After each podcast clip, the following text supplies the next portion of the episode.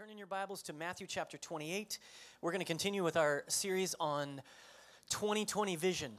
And uh, we started this series. I began to um, I began to talk a little bit about what it means to have 2020 vision as a church. And uh, I uh, have grown up all my life wearing contacts and, uh, and, and glasses. I was nearsighted all my life. And uh, then as I've gotten older, I realized I was um, becoming farsighted. so when you're nearsighted, you can see near, but you can't see far away. And you're on your far side, you can't see far, but you can see near. But the problem is, I can't see near or far.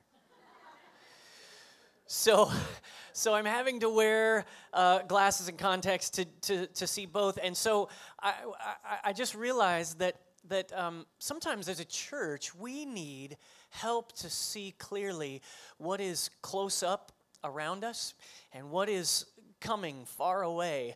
Uh, and this is a time where we're, where we're reintroducing and, and sort of re identifying what the core beliefs of our church are what uh, the foundations are, what the principles are that we operate under. And so we're just looking at it because I want all of you to have 2020 vision. I want you to understand what's happening right near you, right next to you. I want you to understand what's happening in your world and your part of the church, but I also want to lift your eyes to see what God is wanting us to do as a church, what our goal and purpose is in our city and I want you to see that, and I want you to hear about that. So today, I'm just going to spend uh, a few minutes, and I'm going to talk to you real honestly and openly about kind of where we are and where we're, where we're going, where we're headed. All right, so Matthew chapter 28, verse 18. Uh, let's pray before we, we dive in. Father, would you give us illumination, revelation about who you are, about what you want us to do? Let the, let the scriptures become a mirror for us to see ourselves more accurately and to provide transformation. Lord, we receive it. We receive what you have to say to us today. In Jesus' name, amen. Matthew 28 18, this is the, the great mandate of Jesus, the great commission, if you will the great commission that he's given you and me. Here's what it says it says, Then Jesus came to them, he's talking about his disciples, and he said, All authority in heaven and on earth has been given to me. Okay, that's important. That's important to know because what he's the mission he's going to send you on, you go in his authority, not your own. You understand that? That's why that phrase is important. Jesus said, All authority in heaven and earth has been given to me, and so I'm going to send you in that very same authority. And you can go not in your own strength, not in your own wisdom, but in my authority.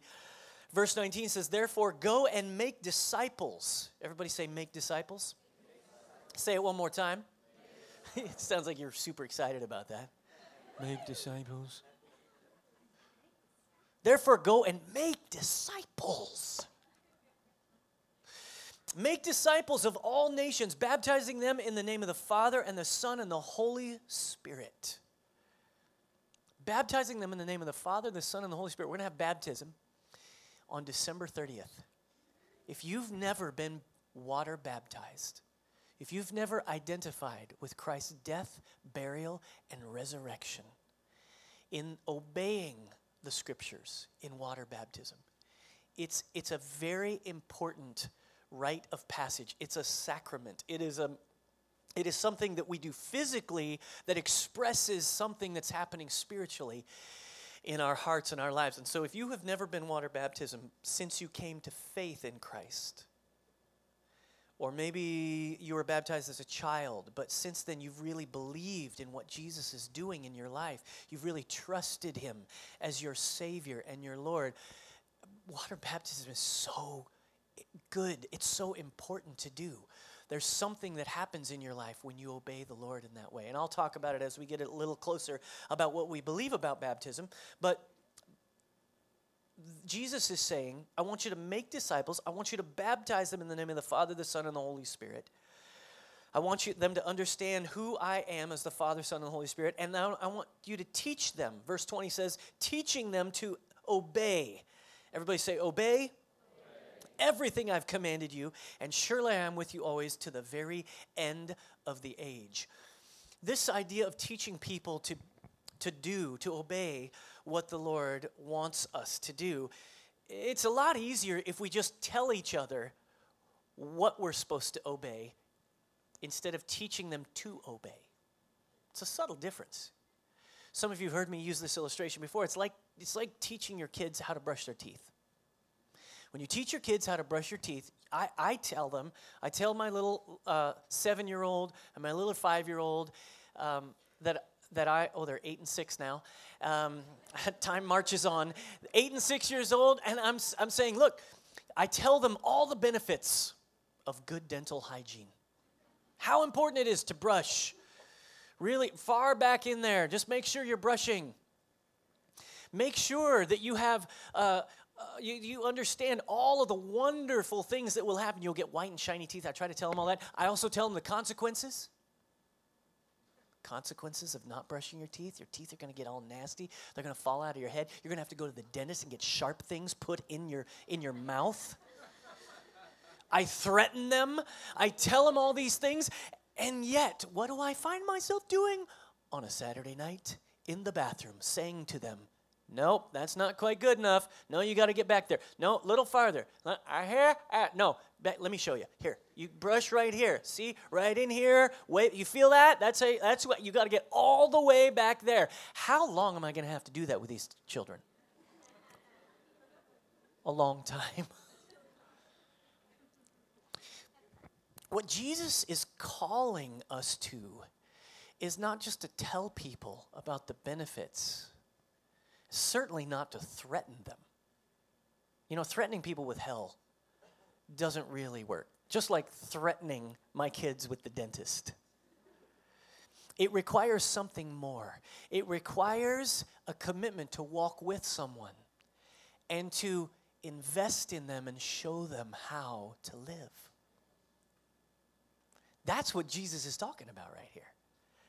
And, and, and it, is the, it is the great commission that we, uh, that we received from him. And we're, uh, the title of this message is called Mission Focused. Mission Focused. And if, if, if you have been here the last few weeks, we've been talking about the values of our church, and being mission focused is one of the values. One chapel exists to reach people with the life giving message of Jesus so that they might become fully devoted followers of Christ. Why don't you read that with me out loud?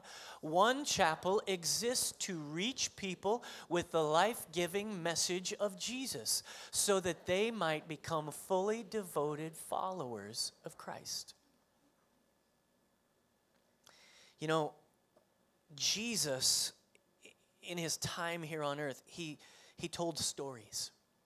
And he was trying to always demonstrate and, and to illustrate what God was doing.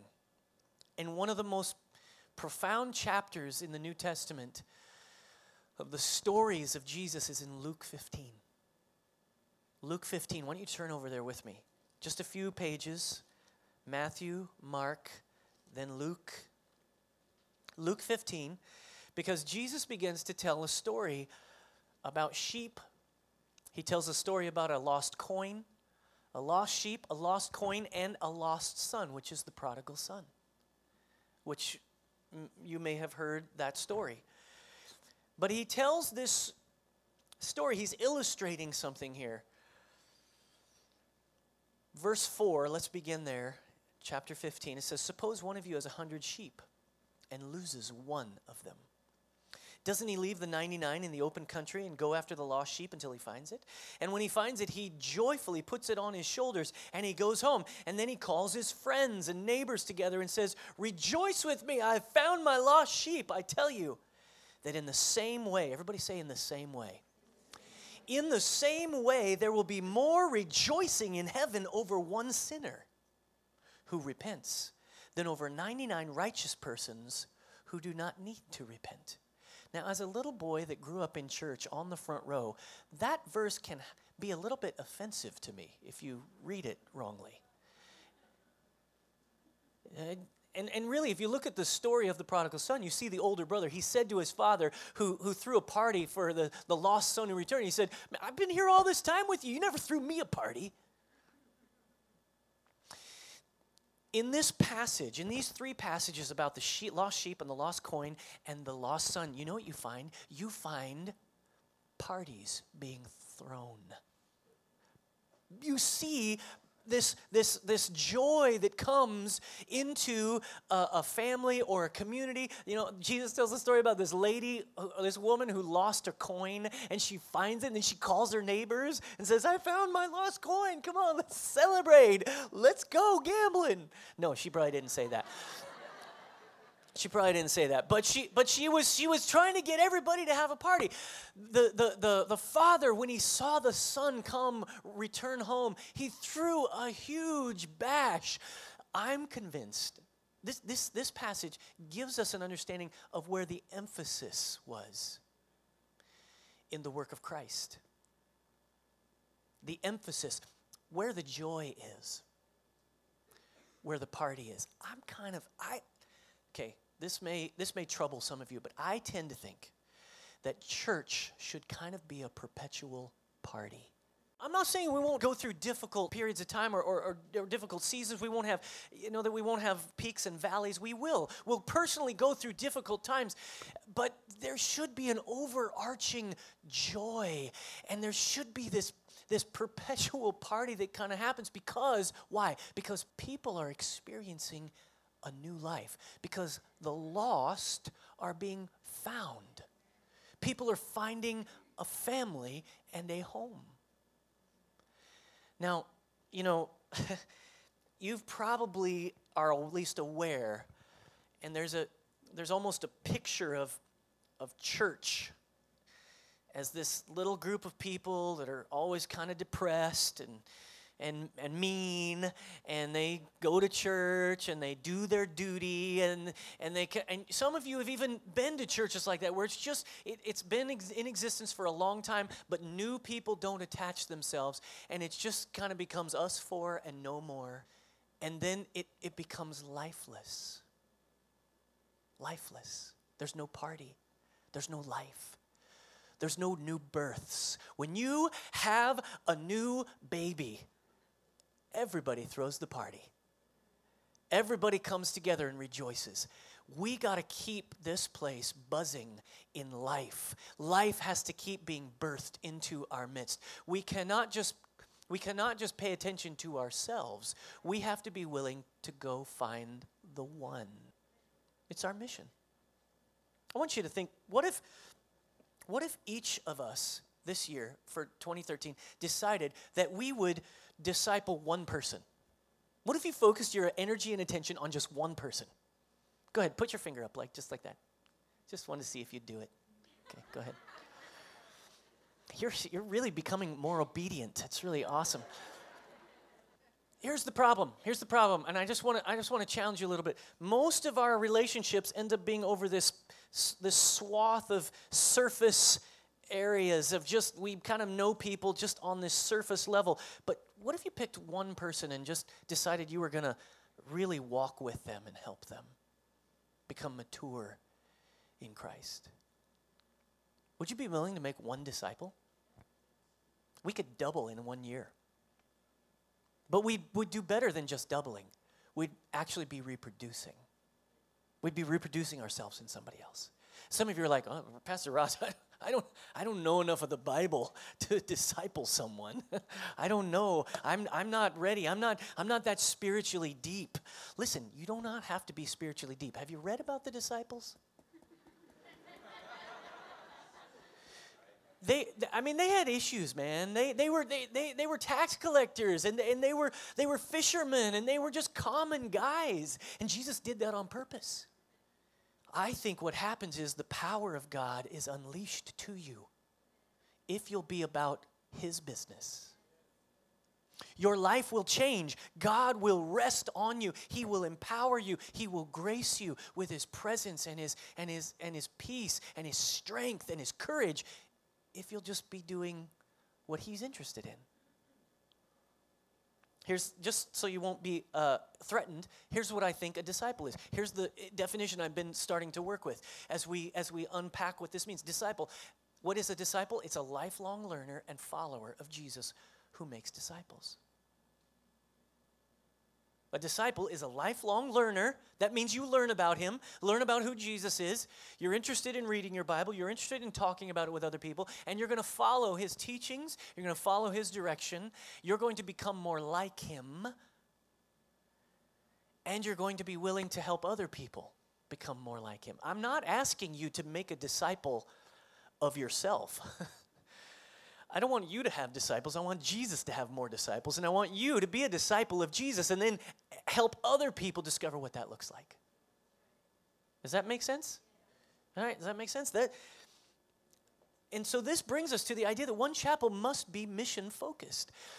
And when I say mission focused, I don't think we're focused on the mission to the exclusion of a lot of other important principles that we embrace here. And, and, and we've been talking about them over the last few weeks. One of them is being relationally driven. Everybody, every, we need relationships. The body of Christ was made to, to fit together. We're supposed to connect with one another, and we're supposed to connect with people who need Jesus. We do both. Relationships are the only way that happens. So being relationally driven and then being presence based. Presence based. Some of you are like, what is that? Pres- See, the if we if we understand who we are as the carriers of God's presence, in other words, His plan, when Jesus left the earth and went to heaven, He said, I'm going to send you a counselor. I'm going to send you a comforter. I'm going to send you one who is a helper, who's going to be with you, and he'll live in you, and he'll speak to you. He will work through you. You, you see, here's the reason you can make a disciple because you carry the Holy Spirit. You carry all the wisdom and wealth of God in your heart. You become like Christ. You take union with Christ. You become like Him by the Holy Spirit that lives inside of you. That's the great plan of God. That's the mystery. That's the incredible, uh, miraculous plan of Him coming and God living in every one of us. Well, how could God fit inside of us? He's so big. See, it's, it's, it's a mystery, it's, a, it's His plan. He wants you to carry His light and His presence everywhere you go what is it? I'm reminded of that uh, video, Aladdin, the Disney movie. You remember it? Phenomenal cosmic power, itty bitty living space.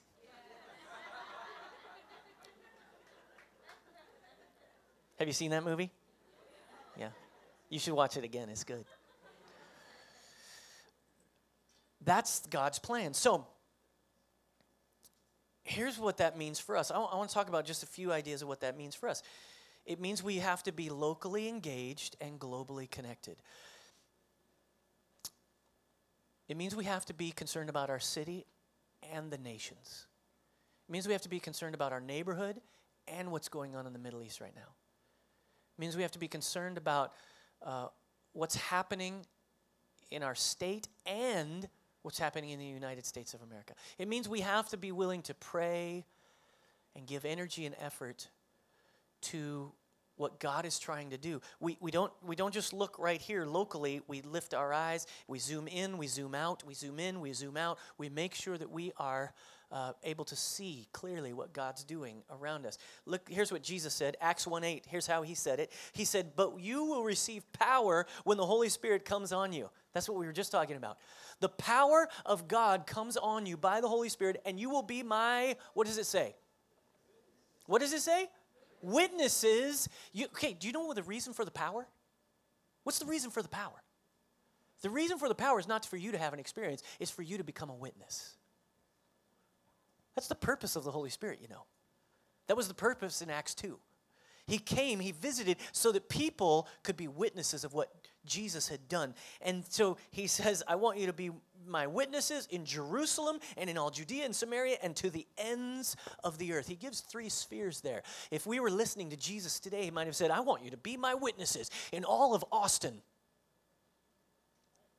In Austin and in Texas And the United States, which is a little bit of a cultural leap.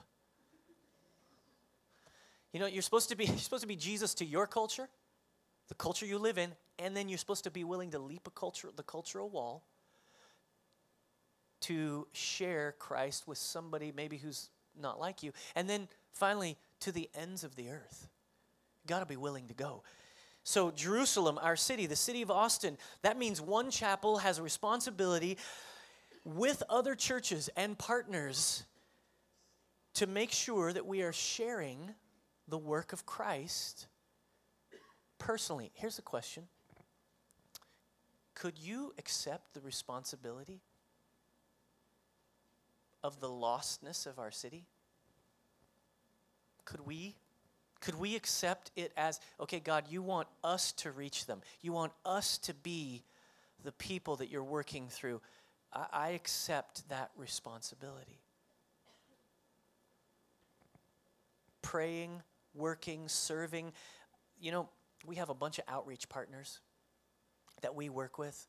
We're partnering with this uh, little um, elementary school, Sunset Valley Elementary we're trying to make sure that we're connecting with the South Austin Pregnancy Resource Center. We've got volunteers and we fund them and, and, and we, we support all kinds of different efforts in our city. We're partners with other churches. It's not just one chapel, but we, as one chapel, have to decide if we're called, if we're going to be mission focused or not you, you might think to yourself, well, Pastor Ross, I got a lot of stuff to do. You know, I got a job, and I, I, I, I gotta, I gotta, I gotta make sure my family's okay, and I gotta. Prov- uh, what are you saying? Are you, are you saying that this mission has to kind of invade my entire life? Yeah. Yeah, actually, I that's that I think that's what Jesus wanted. He doesn't he, he doesn't want you to see your work as just a way to make money. He wants you to see your workplace as a place that's in need, that He's sending you to to share the life and the light of Jesus. You're not just going to school so you can get the potential to make money. You see how money just kind of gets us off track so easily. It, it's not about that. It's about God having you in the places He has you in your life and being aware, being conscious of the mission that He has you on. What are you doing here? You have a purpose. We have a purpose as a church. And so did you know that did you know that Austin is growing by a crazy number? The number indicates uh, 2010, over the last 10 years, Austin area has grown by 50,000 people every single year. What? Over the last 10 years, 50,000 50, people every year. Okay, now here's what that means Think about that. Are you put, wrapping your head around how big that number is? So in, in 2000, in 2000, the US Census indicated that Austin only has 4.75 churches for every 10,000 people. 4.75 churches. That was the 2000 census. Um, that's far below the national average of 12. 12 churches for every 10,000 people. Right? So our city has been below the, a- the national average over the last 10 years. But think about it 50,000 people a year. How are we going to catch up? How are we going to keep up with the n- number of churches or the number of people? There's the, the statistics says that Redeemer Seminary did uh, this, uh, some of this research. It says so, in order to simply maintain the same ratio of churches to the population, we need to plant almost 23 churches per year. And, con- and, and that doesn't include continually staffing all the churches that um, are already here and just making sure that those guys are continuing and going.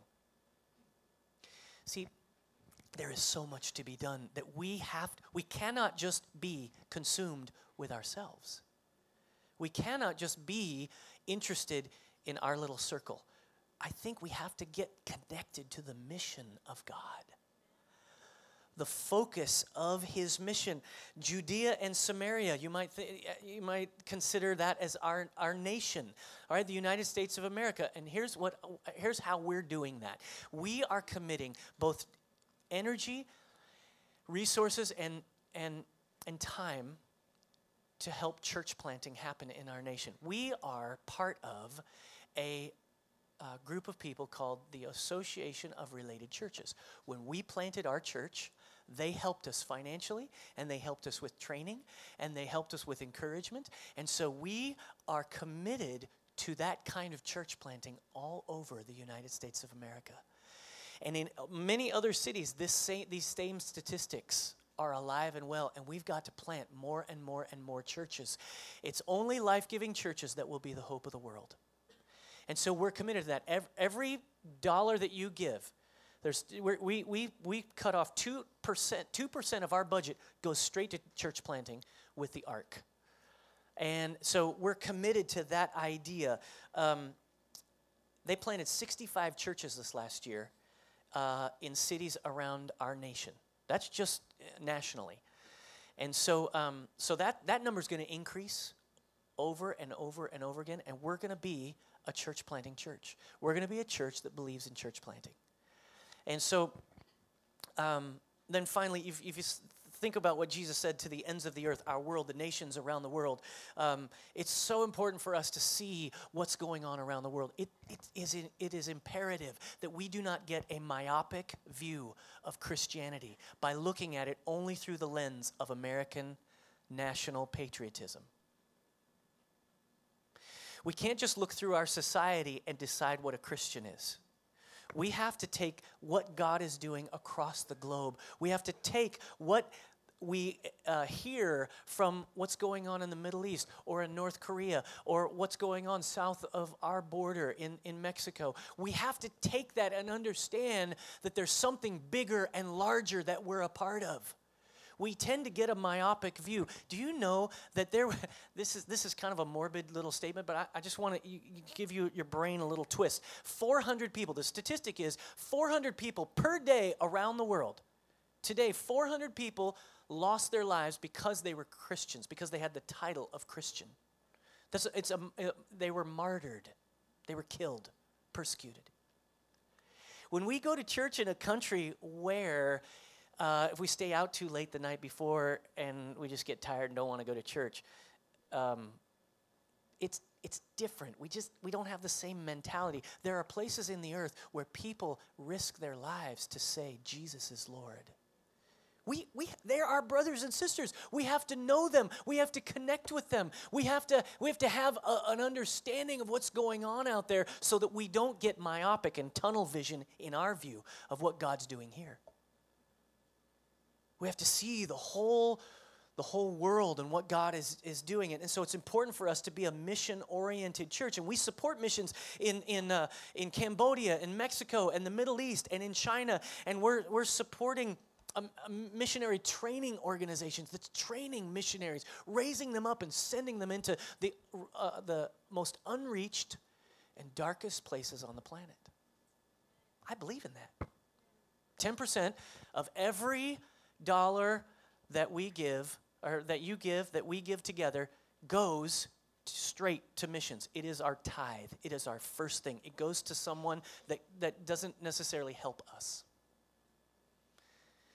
We have to put our money where our mouth is. And when we're called to be mission focused, it means we, we live our lives differently, we think differently.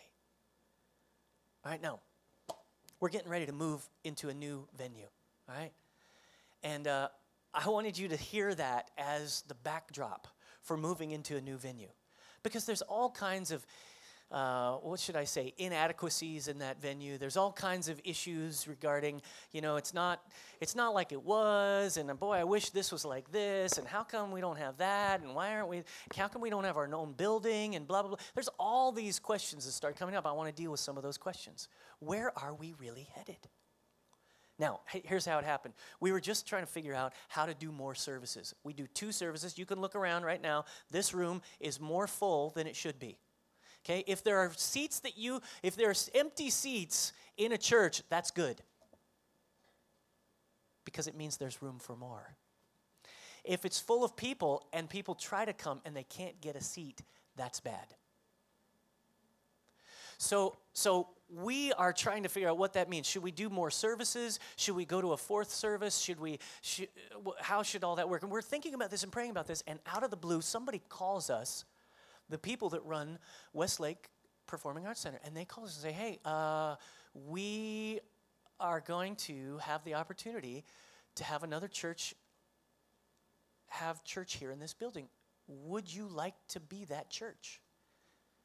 We're like, uh, I don't know. Let's see. So we've prayed about it. We started asking questions. We did all this due diligence. And it turns out that as we got through the process and we're praying about it and wrestling with it that we got to the, the final table and they ended up uh, answering every question in the affirmative yes you can have communion yes you can do all the things you want to do and then uh, finally they gave it to us for less money than we than, than originally than was originally planned. And so they were really willing to work with us. So, but here's the thing buildings are not vision. Buildings are not vision. Buildings just a place to gather. And what I'm trying to figure out how to do is spend less time on. Let me say it this way: less time on making services happen, and more time on making disciples. So so that's what's going to happen over the next year at One Chapel. This is going to be kind of, we're going to go on a journey. We're going to discover what it means to make a disciple. And you might have baggage. Don't bring that baggage in. Let it, let it, let it just lay there. What we need to do is discover how to reach Austin with the message of Jesus. And it's going to happen one person at a time. And it's going to happen if we'll be mission focused. And so I don't want you to get distracted by the venue. And I think ultimately, we will, we will do any number of things to grow. You understand that we're growing by numbers right now. And growing by numbers is good. I said last week, healthy things grow, but it is also true that unhealthy things grow. That's why you have to weed your garden. So we got to make sure this thing doesn't grow poorly, it needs to grow well. And so but what happens is you grow, and as you grow, you switch the way you grow. If you continued to grow physically as a person, you would become a freak. Your head, my little, my little boy Ethan, he's got huge front teeth right now because his body's so small. And he got his adult teeth in his little baby body. And so he's like, you know, they're massive teeth. And so he'll grow into it He'll grow into it, his teeth will look smaller, but if his head kept growing, that'd be weird.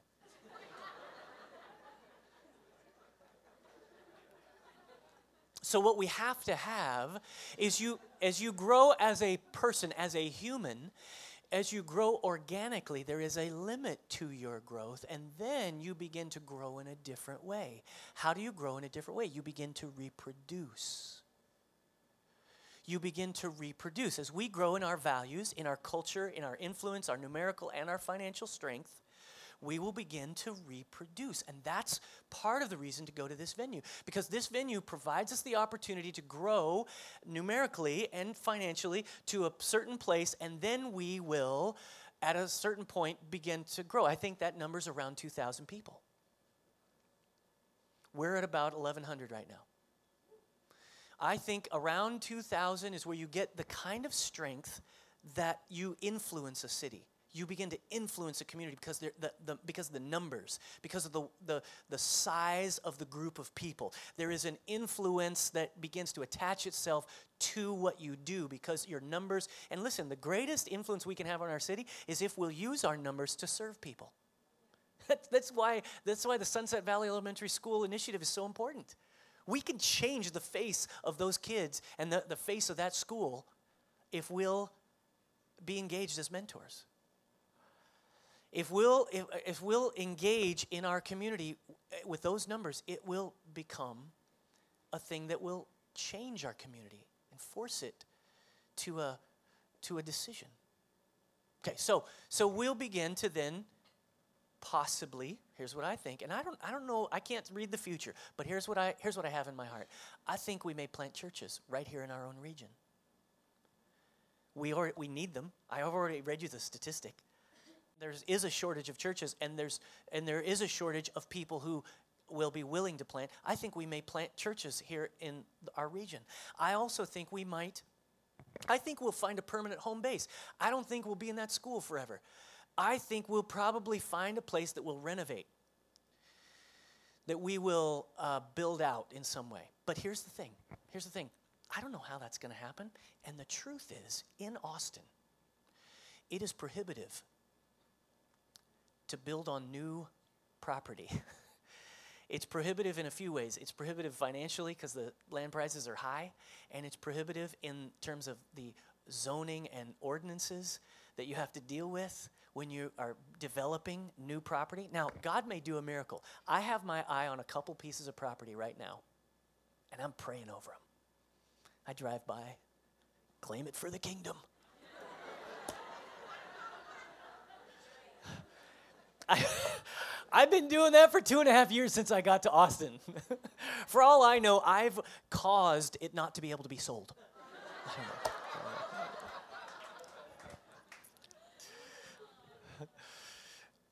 So, so I think that that may happen. God could do anything. We may it may happen that way, but it's awfully it's a, it's a hard road, and I don't know that we I don't think we need to build a monstrous building in this city.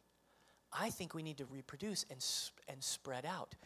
So that means I'm not only open to planting churches, I'm open to campuses and video venues. I'm open to places, and here's what I want to make the case for you. Some of you, as soon as I say video venue, I don't want to do that. Listen, here's the thing if it's prohibitive to build in certain in, in, in the city, but it's easy to rent, or it's easy to lease, or it's easy to, to pay really almost no money to, to be in a school if we can find places where we can touch our feet down in that community and begin meeting as part of the vision of One Chapel, there's something about not driving 25 miles to a church past, you know, five or six neighborhoods and instead meeting as a community right there in that community and being beginning to touch that community in a different way and connect with people who are there. That's a powerful idea. It's also, I think, powerful in that it is more effective to pastor, to care for, to love, and to, to feed smaller groups of people. Is it easier to, to feed one giant and, and pastor one giant church, or is it easier to pastor smaller congregations? It's probably easier to pastor smaller congregations. Now, I'm from a big church. This is not, this is not part of who I am. I'm, I'm, God is changing my DNA. And I don't know where that's going to lead us. But you need to know that my first responsibility and my first goal, my first purpose is that we will be mission focused, that we will be relationally driven, and that we will carry the presence of God to wherever God might open the door for us around our city and around our region. I have faith for a campus in South, deep South Austin, towards uh, Buda in the South Park Meadows area. I have, I, have, I have faith in my heart for something in Dripping Springs.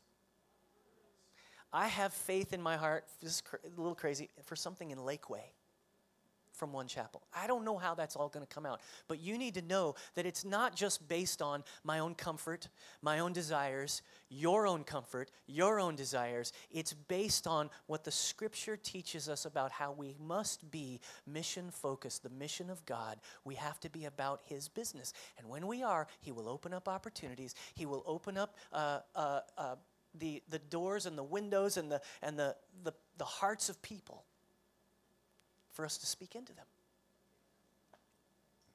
And here's one more little thing for you about the video thing. Listen, if we get if we had to go to a big building, guess what we would do? We would put a camera on the speaker's face and and so that you could see them, which is important because you, it's it's important to connect. So if you're in a big building, you're going to look at a video. If you're in a small building looking it's the same thing.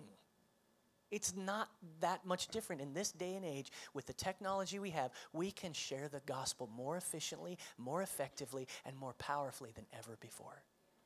Don't let anybody kid you. We can do that. what do I want you to do? Here's what I want you to do.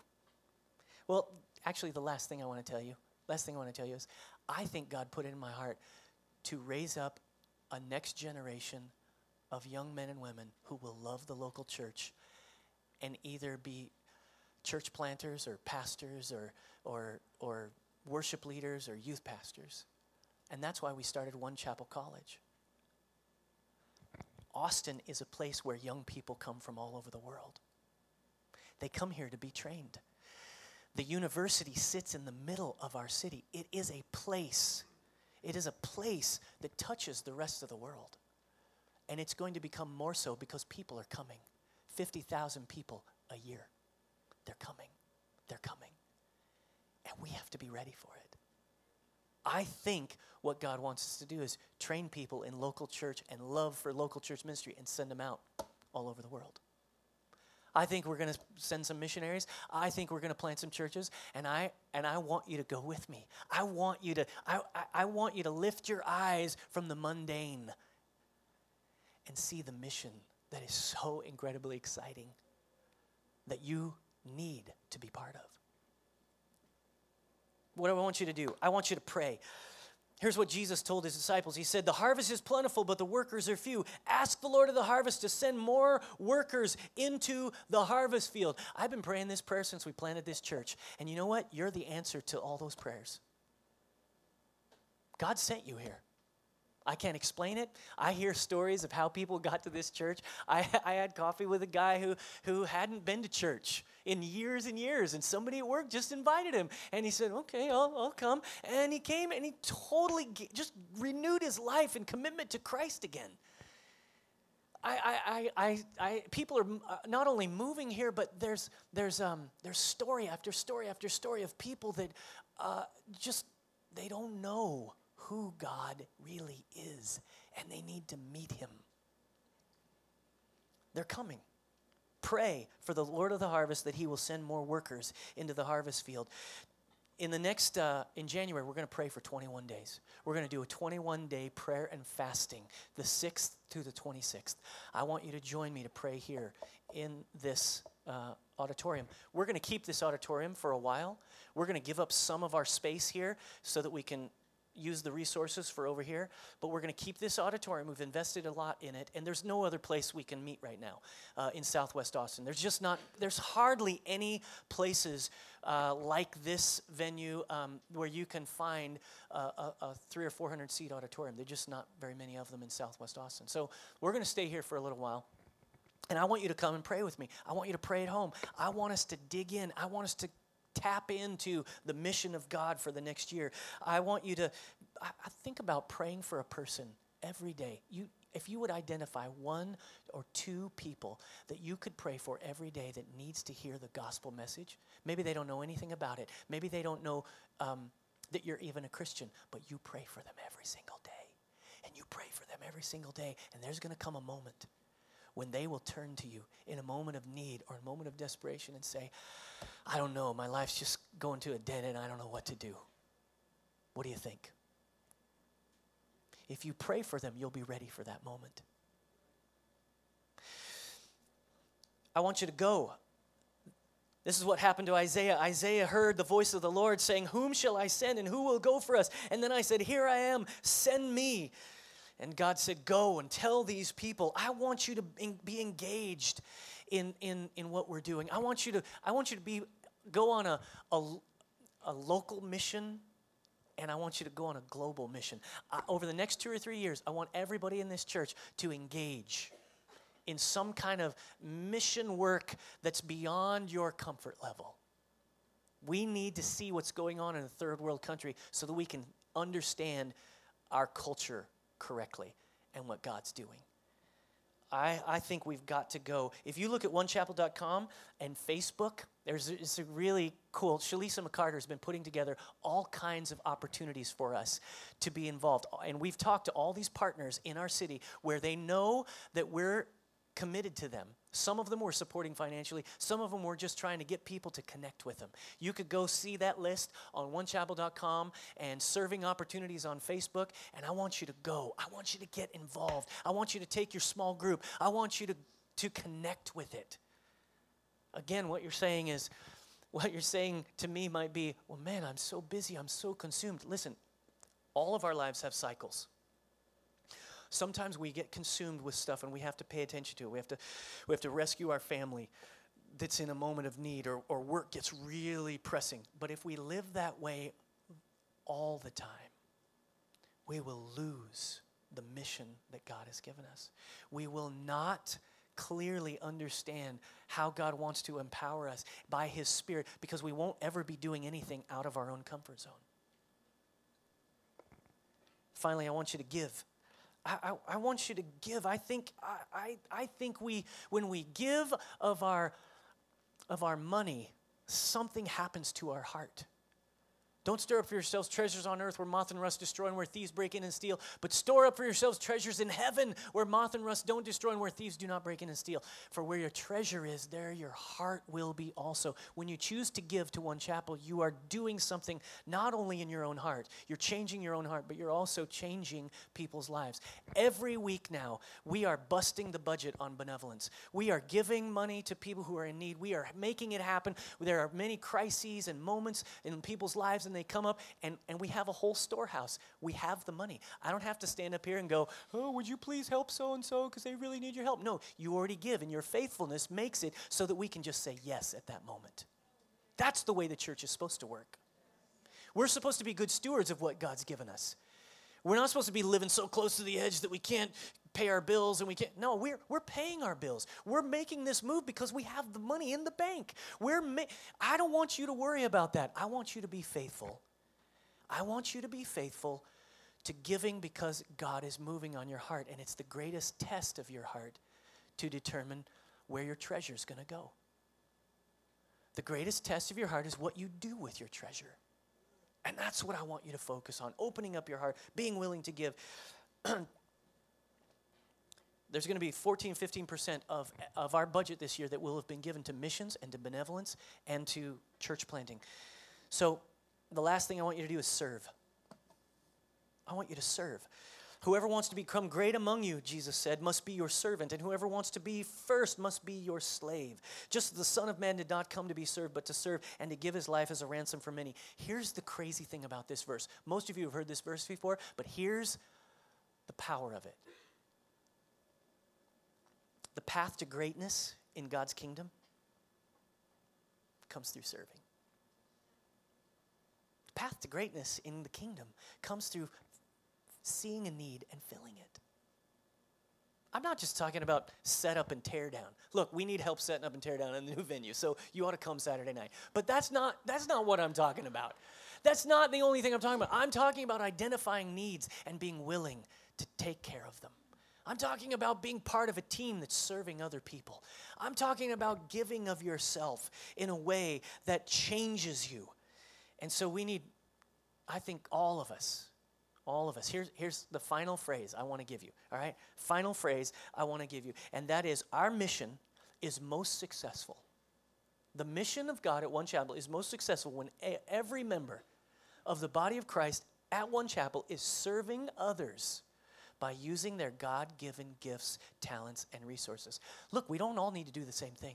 We all have gifts that God's given us. We need to be engaging those gifts out in the community, out in places of need, in here in places of need. You know, eh, eh, listen, I have the view. I look across this community, you, you, uh, the community of One Chapel, there is incredible need. People need you. You have gifts. God wants to, God wants to breathe on you. And He wants to empower you to do it, to be consumed with His mission. Come on, close your eyes, bow your heads, and let's pray. Father, we need your help. We don't know how to do this. We don't know exactly what's coming. We don't know exactly how. We don't know exactly how to make disciples, but we want to learn. We don't know exactly how to lift our eyes and not be consumed with what's going on just in our own world, but but we want you to help us learn. We don't know exactly where you want to use us, but we want to be willing to be useful. Would you help us? Would you teach us? Would you train us? all across the auditorium. I just want you to listen to the voice of God's Spirit that's speaking to you now. What does He want from you? How can you focus more on what He wants you to do? How, how does He want you to proceed? Maybe you need to pray and you need to turn your prayer life into a an engine that goes motivates you. Maybe, maybe, it's, maybe it's through serving people and God's bringing them to your mind even right now. And, and, and, and as He brings them to your mind, you realize you, you need to step out of your comfort zone and, and help. Maybe it's, maybe it's giving. Maybe you need to trust that God is the provider. And you need to contribute to what he wants from you. Whatever it is, I want you to let Him have. Would you surrender right where you are?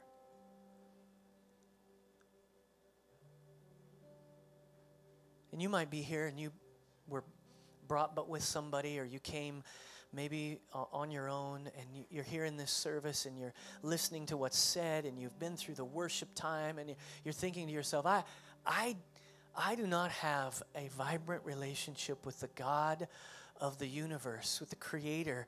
I don't understand Him like you're talking about, but I want to. And this is a moment where you want to say, Pastor, pray for me. I, I want to I want to follow Jesus. I, I want to understand who Jesus is. I want to commit my life to Him. I want to turn my life over. My plan is not working, my plan is failing. I need God's plan for me. I'm not going to embarrass you. I'm not going to call you forward. But if that describes you, you need to commit your life to Christ or, or you need to recommit your life to Christ after a very long absence. Would you just lift up your hand and say, Pastor, pray for me? Yep, I see you back in the back. Back over here. Yeah, way back up there. Right here. Anybody else? Yep, right here on the on the end. Anybody else?